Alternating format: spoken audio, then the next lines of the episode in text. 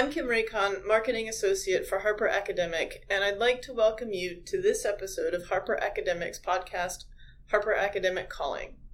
Our podcast is designed to give educators and students, as well as every reader, a behind the scenes chat with a range of our authors, from well loved favorites to up and coming debut writers, about their books.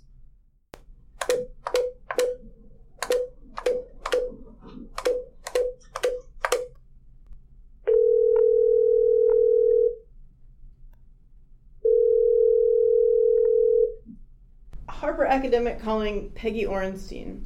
I'm Kim Raycon, Marketing Associate at Harper Academic, and recently I chatted with Peggy Orenstein about her New York Times bestseller, Girls and Sex, which was published in March.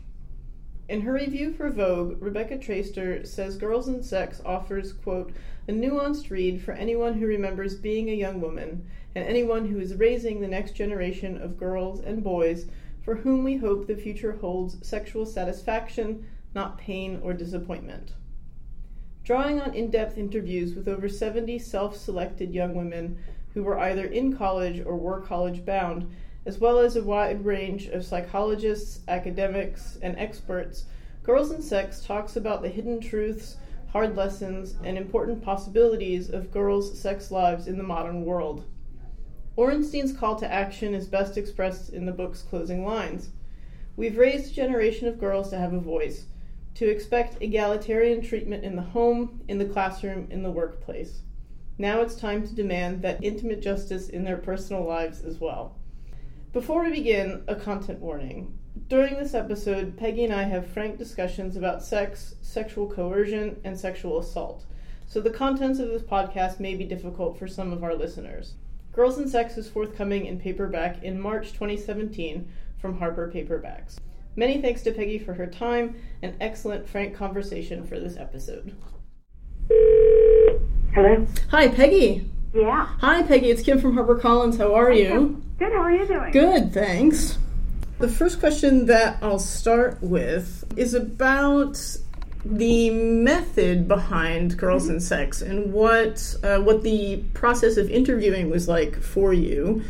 So, from your position as the interviewer, who ultimately, you know, then then turned these interviews into into Girls and Sex, what was the most difficult response or series of responses that that a girl gave you? Um, that you had to listen to, but also also react to in that in that conversational moment. You know, there there were so many, and I think it, the obvious thing is that girls would disclose um, experiences of assault, and and that was always hard to hear. But you know, what was equally difficult in a lot of ways um, was just the experience of kind of you know garden variety coercion that girls accepted as normal or as painful, but something that they sort of inevitably would have to endure. Um, that threaded through so many of the interviews, so many of the interviews, whether it was talking about, you know, um, perform, performing oral sex because guys sort of verbally or physically coerced them into it, or um, other, you know, other sorts of things. It, it was, it was really. I would often have to go back to my hotel room if I was you know, on the road and kind of lay on my bed and let that all kind of process through. Um, it, it, could, I, it was it was sometimes very hard. Yeah, because the the two that's that stand out for me after I got done reading Girls and Sex, one was the story of of Megan and Tyler. Um, and I should note that all of the names that you used were, were changed to protect Yeah. people's identity. Um, but Megan and Tyler, uh, Megan and Tyler's story and how Megan felt like she had to be the one that apologized. She never got an apology from him, um, but she felt like she had to apologize to Tyler for ruining his life after after she um, pressed charges and, and he had to had to take some time out from school. Yeah, yeah. It was. I mean, what, the the thing about that story, there were a couple things that were really interesting to me. Um, one was that Megan was somebody who was really kind of into the hookup culture, although she kind of talked in contradictory w- ways about it, where she would say, you know, on one hand, I don't care what anybody thinks, and this is what I want to do, and on the other hand, nobody wants to date the slutty girl. You know, so she was sort of always bouncing back and forth. but she had, um, through the course of her uh, time at school, um, had been raped, and um, and it was interesting. You know, she she after she stayed, she kept trying to make it okay during the course of the night. So she she stayed, among other things, and then he drove her back home in the morning, like it was the morning after a normal encounter, and she said, "Thanks, I had a great time." Um, and she and then got she said I have no idea why I said that. It was like it was an automatic. And then she went into her room and broke down. And that was really interesting. And then it was unusual in that she pressed charges and prevailed. Mm-hmm. Yeah. That was really unusual, and that was not, that was really not so much because the case itself was different than a lot of other girls, or you know more clear cut or easily easier argued or anything like that. It was because his frat brothers turned on him and that is very unusual and happened because he had had was already um, in trouble for um, picking fights, and uh, so they were not. I think that they wanted him out too, so they were willing to kind of step forward in a way that typically does not happen, and I think that that was what really got him suspended, and I and she didn't think he was going to come back. But but yeah, afterwards it was interesting that she found herself feeling like she had to apologize to him because she was ruining his life, and that was a, a, a really you know, and she was really kind of struggling with all that.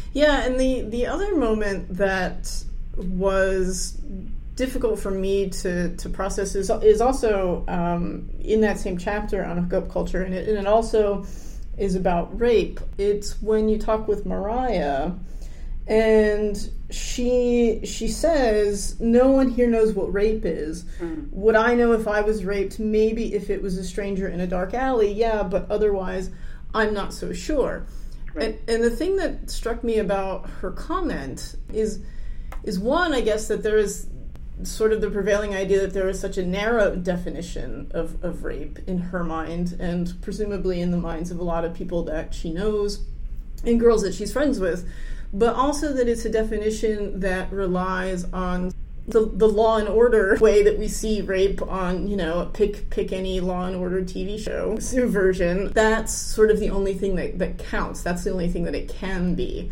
as if acquaintance rape um, is not something that, that she considered it's something that you know she would expect maybe in terms of how she's defining it yeah, and I, you know, I uh, that's something that I hope is changing fast. Yeah. Um, you know, she, but it wasn't that long ago. I mean, she that was mm, end of maybe the early 2015. Wow. That, so I'm not that. Oh no, no, I'm sorry, 2014. Um, so, so it wasn't like this was a long time ago that she spoke to me. Right. Um, but she was interesting too because you know, she was in a sorority, mm-hmm. and she said, um, you know, a lot of my friends at these more progressive or these supposedly progressive schools, you know, like Oberlin and Columbia and wherever Barnard, what you know, whatever whatever she listed, those were a couple of them. I went to Oberlin, so that stuck in my mind. Mm. Um, will say, you know, what are you doing in this patriarchal, oppressive institution? And she said, you know, I'm not stupid if that was all it was, and if, if it was just going to parties, getting drunk, and getting assaulted, I wouldn't be doing this. But I think that sororities have this potential to be these feminist spaces, and I've made the best friends I've ever made in my life. And, you know, I mean, she had a lot that she wanted to say about what, you know, ab- about not demonizing the Greek system while also saying at the same time, then we walk into the parties and it all falls apart. Yeah. And so that I think was a really interesting observation because it's really easy I think for those of us who, I mean, you know, like I said, I went to Oberlin. We don't, we didn't have a Greek system, mm-hmm. and it, it's a complete, you know, I, I don't even. It, it was just a complete foreign thing to me, and so it's easy, I think, for people like that or like me to just kind of go, well, those, you know, those people are all crazy or, or something like that. But to have somebody who can really analyze what works, what is empowering, and and why it flips like that, and and what you make of it, and what the potential is perhaps in that system to um, promote, to be at the vanguard of promoting change. Yeah, and it also speaks to the question of, of what to some extent anyway, what young women are willing to accept as normalized in the, Yeah. in their relationships. Hmm And that goes back to the coercion thing. And I, you know, I the thing is that in our in the w- way that young people do or really don't learn about sex in our culture, um, coercion is baked into the script in a very real way. So you have, you know, the baseball metaphor where the I, I, there's there's a scene at, towards the end of the book when I'm in a sex education class and um, one of the boys in the class raises his hand and says, you know, that baseball metaphor. I never thought about it before, but in baseball, there's winners and there's losers. So who's the loser supposed to be in sex? And that's, uh, you know, that that's the classic metaphor: is that boys push, that boys are supposed to see girls' limits as a challenge to overcome. Yeah, and and you also off- offer an alternative analogy in thinking about coercion with your with your glass of water analogy. And- yeah, that's one of them. Yeah, I, I feel like I should get a patent on that. Or Yeah, I think you should. I, I really I really like that. So first first can you if if somebody's not familiar with that analogy or doesn't quite remember where it is, can you recap what the glass of water analogy is? So it was it was in talking about um, oral sex with girls, and one of the things that I found, you know, uh, one of the things that has changed is that oral sex is considered less intimate than intercourse among young people, and it, at least if it goes female to male, if males are on the receiving end, and girls would say, you know, oh, it's no big deal again if males are on the receiving end. And it was a way to, you know, they would talk about it as a way to feel desire. They would talk about it as a way to boost social status, and they would talk about it as a way to get out of an uncomfortable situation. You know, if if a guy was trying to, uh, you know, push for sex, and this would be the compromise. You know, and and uh, so I started. I heard so many stories of one-sided girls performing one-sided oral sex that I started saying, look, what if every time you were alone with a guy, he told you to get a glass of water for him from the kitchen, and he never got you a glass of water, or or if he did, it was like, you know. Yeah, yeah. You know, uh, you know, like totally begrudging. You would never stand for it. These were really bright girls. These were strong girls. These were girls who were outspoken in other realms. Um, and, and they wouldn't have. But, but what was sort of interesting, I think, was that it wasn't just that boys weren't willing, it was also related to girls not wanting them to because of their own internalized shame around their genitals and the ways that we teach girls in and and um, pop culture and um, and in silence around um, girls' genitals teaches them that you know they're ugly, stinky, you know, unacceptable, taste bad, whatever. So they're reluctant as well. Yeah, and uh, one of the reasons why I love that glass of water analogy so much is that it, to me, it raises a really interesting question.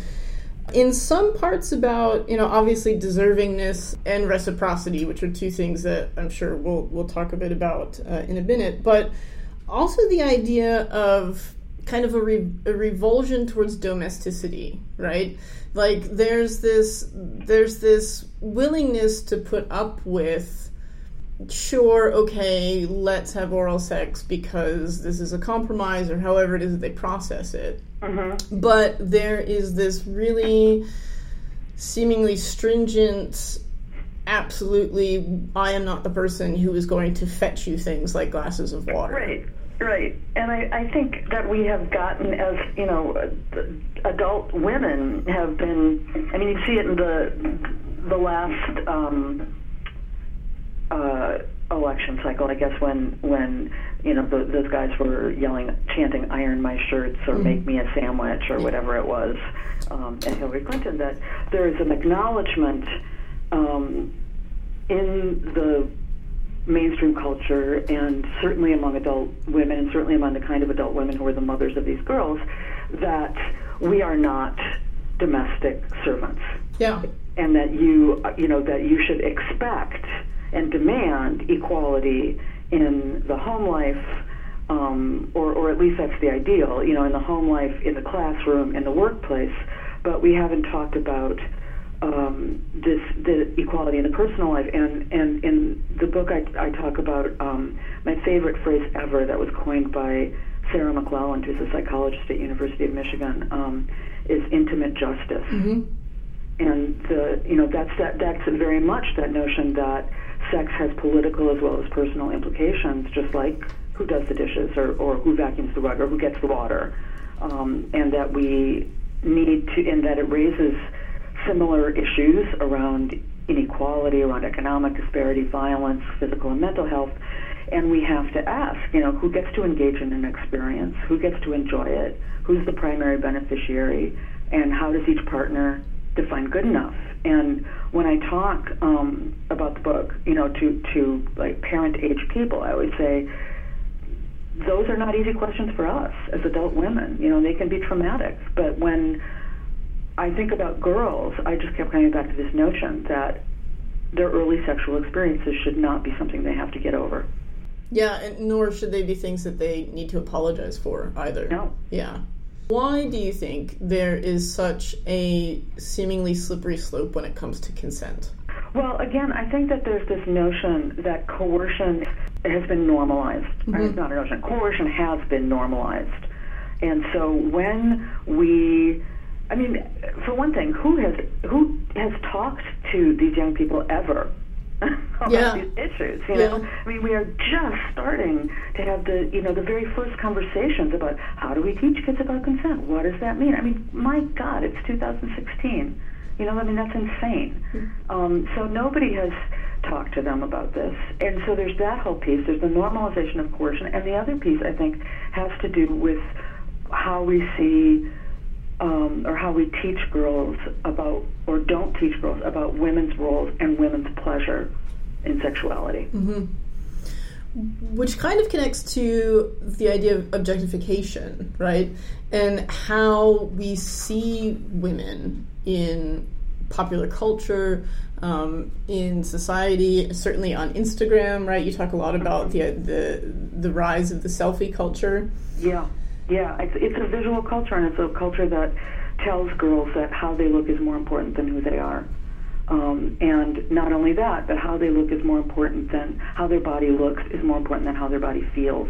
And that's kind of the essence of the idea of hot, um, which is you know what everybody's going for in their selfies or whatever. That the you know it's this very narrow idea of attractive and even a narrow idea of sexy um, as being kind of um, commercialized and uh, can I curse on your podcast? Go right ahead. Yeah. So it's basically fuckable, right? Yeah. yeah. Um, and so I, I never know if that's okay or not. You know. Go ahead. Um, so. And, and, and it's it's all about um, being looked at, and it's not. So when I talk about sort of the issues of dress and culture and all this stuff, if you know, there's this constant argument now about girls and clothing, and you know, of course, girls' clothing doesn't have anything. You know, is, is it's irrelevant what they're wearing in terms of boys' behavior towards them and sexual misconduct and all of that.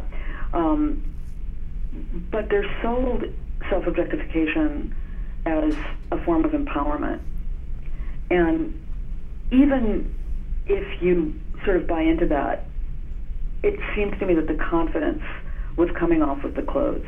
Yeah. So there was a sort of like, yeah, you know, I'm liberated and I can wear these skimpy outfits, but that didn't connect to feeling um, joyful or feeling um, a right to pleasure in their bodies. And, and what I kept coming, bumping up against in writing this book was this idea that young women felt free and entitled to engage in sexual behavior, but not necessarily to enjoy it. Right, right. And part of that objectification culture comes from sort of two titanic names of Beyonce and Kim Kardashian. Dum, dum, dum, yeah.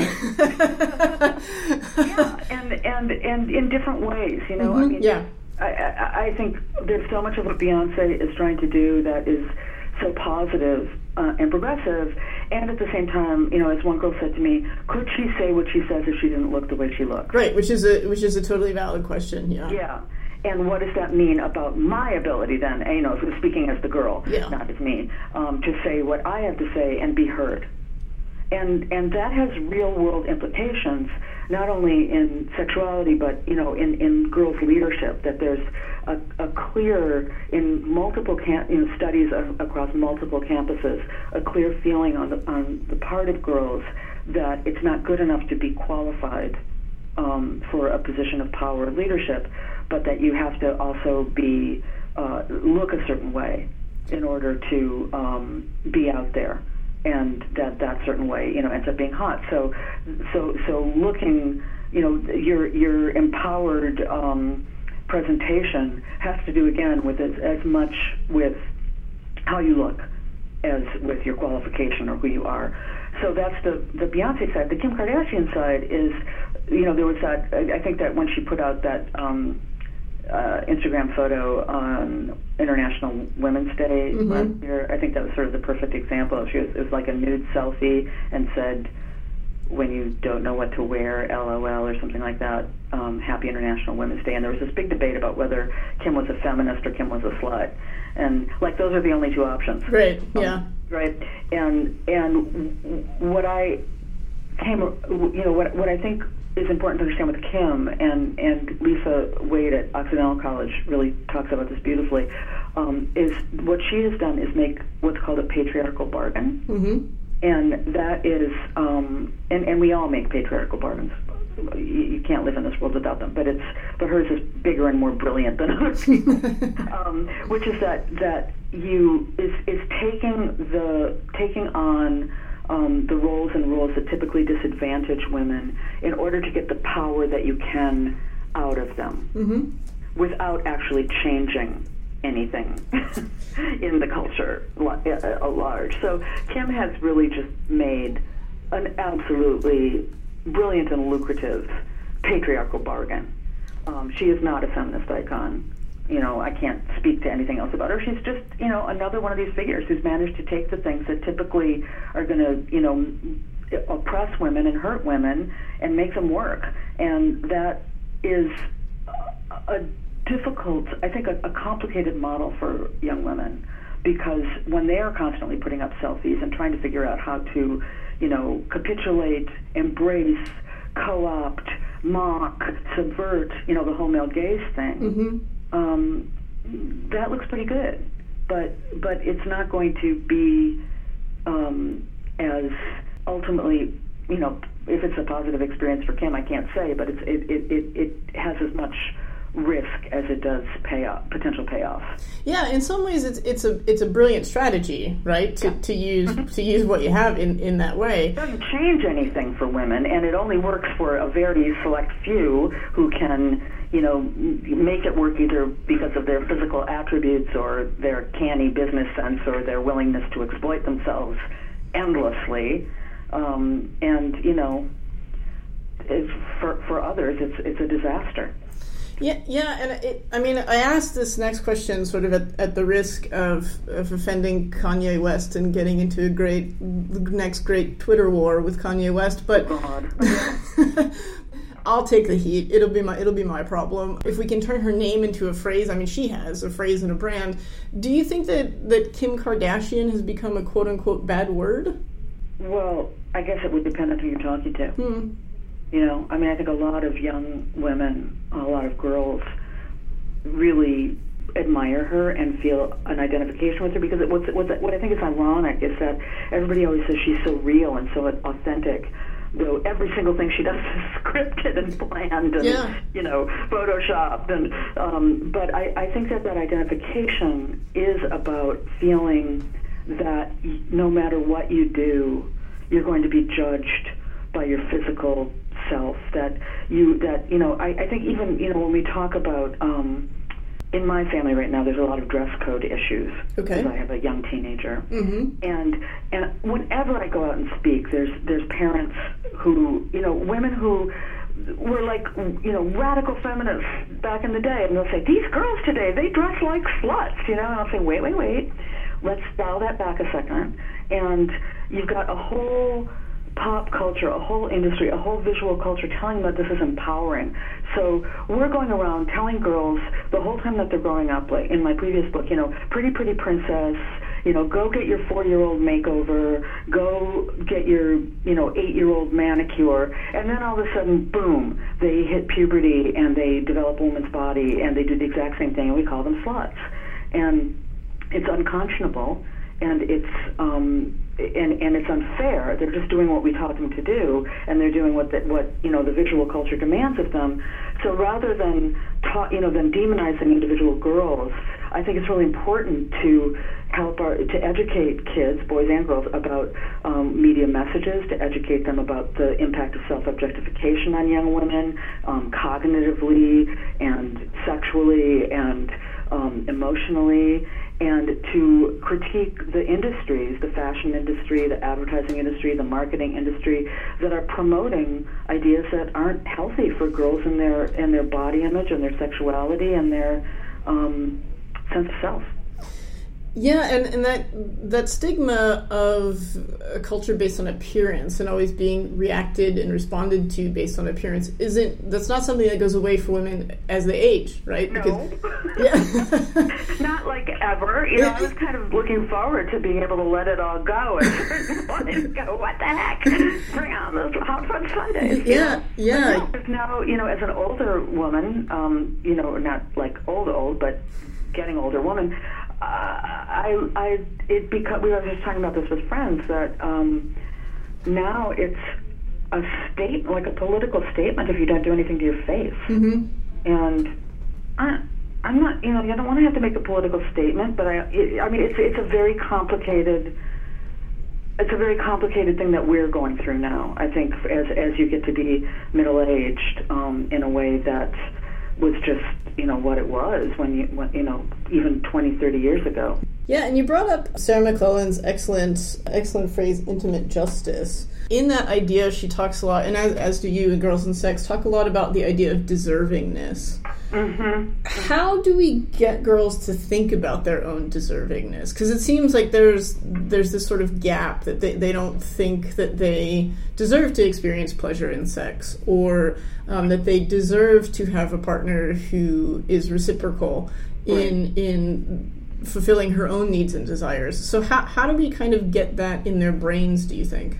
Yeah, I mean, I want to want to answer that a couple of ways. One, first of all, yes, you know, when when she did research on um, sexual satisfaction, uh, which people think when you say sexual satisfaction that everybody knows what you mean, but it's really a gendered idea, and young women are more likely to measure their satisfaction by their partner's pleasure, mm-hmm.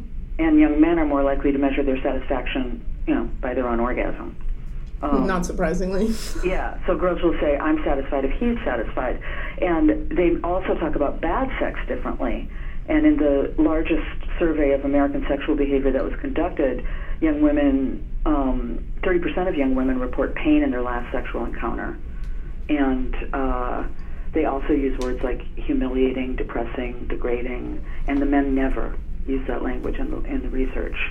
So when young women report equal or greater sexual satisfaction levels to men, which they do in the research, it's deceptive because you know they they um, if they go into an encounter thinking hoping it won't hurt, wanting to feel close to their partner and expecting him to have an orgasm, I mean, we're talking about heterosexual encounters still here, mm-hmm. um, then they will be satisfied if those conditions are met. But that's a really different set of criteria than the men are going in with um, as their measure of satisfaction. So, so to recognize that we think of these things differently is important, and I think one way to change that um, is to talk about it from the get-go. And to, I mean, we when uh, you know, I talk about in the book that I feel like we perform the uh, what I call a kind of psychological clitoridectomy mm-hmm. on girls. And what I mean by that is from the time they're born, parents of baby boys have more of a tendency to name all their body parts. Like they'll at least say, "Here's your pee pee or something like that. Whereas parents of girls go from navel to knees, and they leave that whole you know situation in the middle unnamed. Mm-hmm. And then, which you know, what better way to make something unspeakable, right, than right. not to name it? Yeah. And then they go into puberty ed, and they learn that boys have erections and ejaculations, and girls have periods and unwanted pregnancy. Not the same. And that girls, you know, you see that internal diagram that looks like a steer head mm-hmm. of the women's reproductive system, and it grays out between the legs. So we don't say cl- we don't say vulva. We never say clitoris. Fewer than half of girls 14 to 17 have ever masturbated. I mean, we would never allow that level of ignorance about any other body part, like their elbow, for instance. Yeah.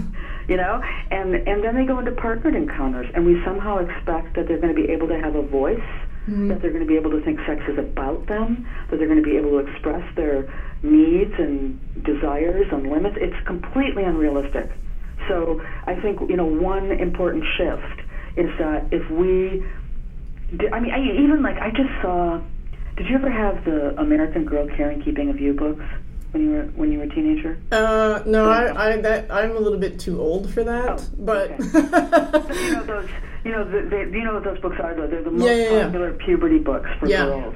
And the second one has a diagram of the external genitalia. Mm-hmm and it labels, you know, the labia, the vulva, this and that.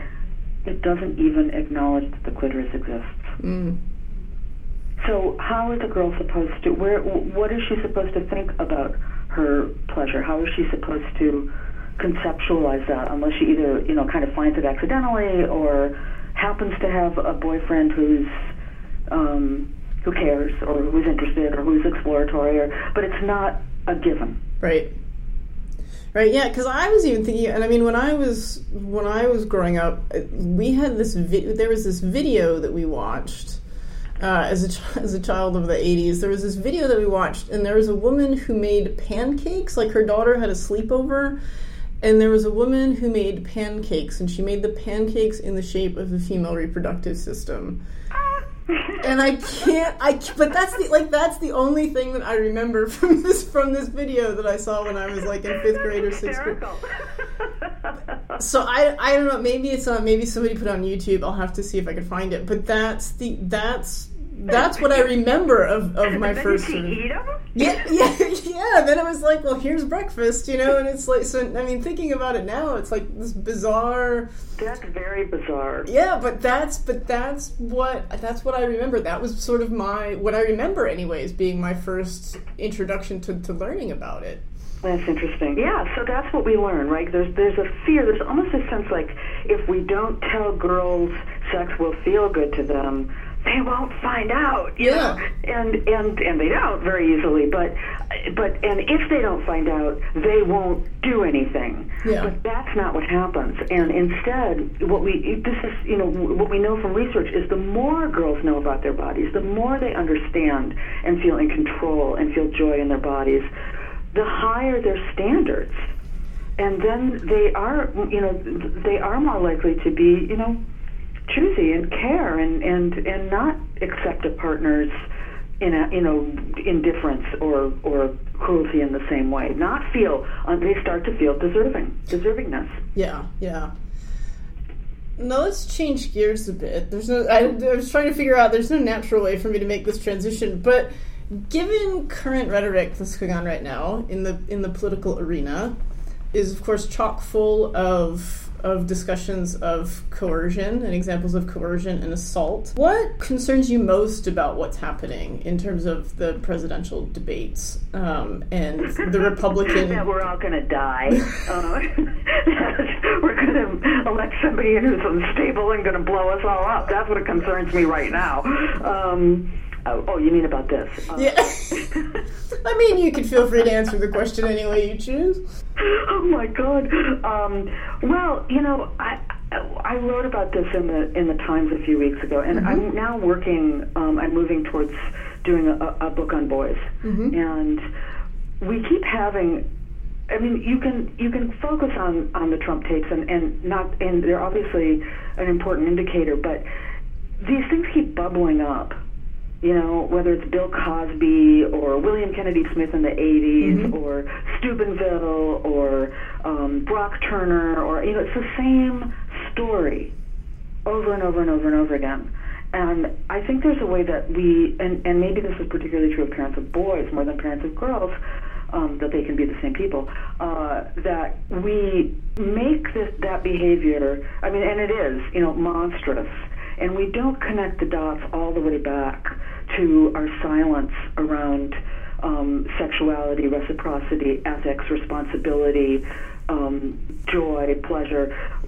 We don't have not having those conversations with our girls and our boys, Mm-hmm. and with allowing this idea of coercion to be normal so that again you know like i said there's the baseball metaphor there's i was just um a a few like a couple months ago fox tv did a live version of grease Yeah. the musical and there's that song summer lovin' Yeah. That song has always creeped me out. well as it should i mean i had never really noticed it i'm not a big fan of that movie or play and Right. I, but I was listening. I just happened to have it on because I was I was out of town. I was in a hotel room, and you, there's that it, it go, the cor- the um, words are you know well uh, well uh, well, and, and the girls go, tell me more, tell me more. Was it love at first sight? And the boys saying, tell me more, tell me more. Did she put up a fight? Yeah. And nobody challenged. I mean, that's like normal. Or- Yeah. I don't know. You said you were a child of the '80s. I don't know if you remember that old Meat Loaf song, "Paradise by the Dashboard Light." Yep. Yep. right? I mean, Yeah. they actually put in the narrative, the into the song um, a, a clip from an actual baseball game Yeah. where, where the guy's doing the announcing and he's going, "Oh, holy cow, he's going to steal third. and I'm going like, "What? That is not a reciprocal sexual relationship." Yeah. there." Yeah. So, and it, I think it's just the way we think about it. And so that's what concerns me is that this will all go away. Um, God willing, Trump will not be elected, and we will forget about it until the next high-profile horror, Yeah. Which is which is really sad. which will happen. Yeah. Yeah, because as much as as much as we can sort of maybe count on it going away and nothing nothing ever happening, we can also count on it coming back. Right. Something else there's always going to be another story. Exactly. Yeah. And then we will wring our hands again, and we will talk about this terrible person, and we will continue, and we will maybe. I mean, that's the thing. I, I do think that people are that it does give people the opportunity and and the message that they need to talk to their children, particularly their boys, about consent. Mm-hmm. But we we aren't talking about what happens after yes Yeah. and that's just as important to talk about and it's just and it's an unnatural thing for American parents to discuss. Yeah, because as, as you as you talk about in Girls and Sex, the, the Dutch do a really really interesting job of it. They do, and they were very similar to us before the sexual revolution. And then, um, when the sexual revolution happened, after you know the pill uh, came into um, circulation and that sort of thing, uh, they saw that the inevitability and the you know acceptability of teenagers experimenting sexually within limits, and they decided to just go all in on sex education and and talking to kids. And so there was a, a study that was particularly illuminating that I looked at that was comparing 300 girls from that were randomly chosen from two very similar um, universities, one in America and one in Holland, and the Dutch girls and the Dutch girls had every, reported everything that we say we want. They had less pregnancy, less disease, less regret, less likely to be drunk, um, and they were more uh, communicated with their partners better. They knew their partners really well. They prepared for their encounters responsibly. They enjoyed themselves. You know, all all of these things that we say we want and don't have. You know, mm-hmm. compared to them. And the difference was that the Dutch girls said that their doctors, teachers, and parents all talked to them candidly from an early age about sex, pleasure, and the importance of mutual trust. And more to the point, the American parents weren't necessarily le- less comfortable talking about sex, but we tend to frame those discussions with our kids entirely in terms of risk and danger. And the Dutch frame it in terms of talking about responsibility and joy. Mm. And as a parent, that really got me because I absolutely am positive that had I not looked into that research, that's exactly what I would have done. I would have talked about contraception, disease protection. I'm modern, so I would have talked about consent, and I would have thought, well done. Yeah, it's it, it's a huge narrative difference, and it's it's amazing to to think that just such a slight, relatively slight change would make a world of difference to not just sort of the comfort level with talking about it because that's it's a difficult conversation for both parents and and children to have but also such a such a necessary one. You know, I'll tell you something though. It, it seems uncomfortable and awkward, but that's because we don't have it and because we don't know how because nobody had it with us.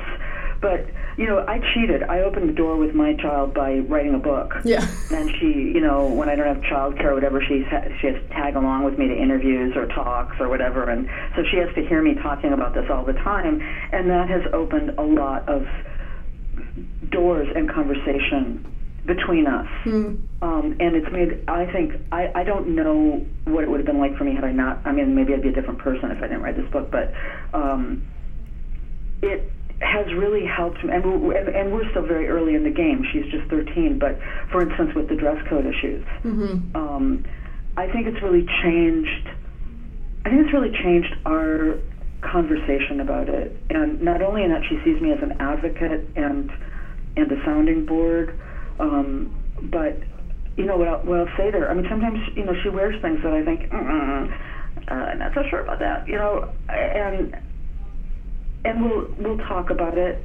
I, and I never put it on her though, you know, and in terms of like, you know, you can't wear that out of the house or or something like that. Right. But when we do talk about it, whether it's about her or about her friends, I, I sort of say, look, I can't tell you what the right answer is to this dilemma because every woman has to ultimately figure it out for herself. Yeah. Because it's not it's not okay right now out there. It's contradictory. You're going to get, you know, you're going to get harassed no matter what you wear, um, and that is the truth. And you know, you have to make decisions about how you you know how you feel, what it means to you, what you know about um, self-justification, what you know about your peer group, all these kinds of things. And I, I can't tell you, but I can tell you that we can talk about it and and we can look, you know, we can question it and discuss it together. Yeah. Yeah, that's great. A plus parenting to you. Well, I don't think I could have done that before, though, and that's Yeah. what I mean. I really think that that when we as parents educate ourselves a little more and and and question the way that we've been taught and the way that it, it everything you know that something has been taught, we can do better, and we we can be more empathic and and effective. So we have one more question for you, and it's kind of our our everyone gets asked this question question. Uh, so since this is for Harper Academic, our target audience is faculty and students, though anybody can listen to it. But we always ask our interviewees, who was your favorite teacher? I have so many. You can pick more than one. It's fine. Helen Sedgwick picked more than one, so You know, I mean, I, I guess um, if I was to say in, in, in high school, I had uh, my I, I I'm I took a the only journalism class I ever took was the first semester of my for the first quarter. It was just a quarter of my sophomore year of high school okay. um, with this guy Richard Roche who uh, stopped teaching shortly after that. Went to work in corporate life so he could actually, I guess, make a living or something. And um, but that class was what ignited me and um, made. I, I never looked back. I mean, I took that class. I was 14 years old when I took that class, and I thought, okay, this is what I want to do for the rest of my life, and that was that. That's So that's I, great. I think you know that was he. He changed my life. He he made everything I have done is because of that one class. That's great, and for the fact that it was only a quarter, that's pretty impressive. I know, right? I well, you know, it was really one assignment. Yeah. to be honest, I, we we he had us do what's called a sights and sounds piece, where you just go out and report like everything you see and hear. It's supposed to be. It's supposed to teach you a lot about you know imagery and and the importance of detail in, as as a journalist. Um, and I went. I'm from Minnesota, I, and I went to the annual. Um, ski tent sale at our at the big you know ski store where I lived, uh, and I sat and watched this mother and daughter argue about a jacket. and I don't know what it was quite about that, but something about sitting and watching that and writing a story about that. Just, I mean, it was like everything went in, like was blurry and went into focus for me for the rest of my life. That's really great. I know. That's a really, There- really great story. Well, thank you so much for joining us. My great pleasure. Mine too. Thanks so much, Peggy. Have a great rest of your day. You too. My Bye. Bye bye.